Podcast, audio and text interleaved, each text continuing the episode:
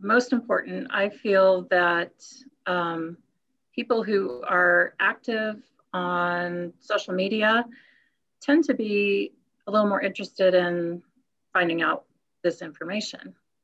So, um, but it's hard to reach them uh, in, uh, you know, without a lot of help. So that's also why I like Achieve. But also um, that the education needs to come from the school level. And that's my mission as well, is to contact schools and, you know, create something to offer their graduates into um, changing the mindset because there are quite a few therapists that want to work at those places because that's just what they have in their mind.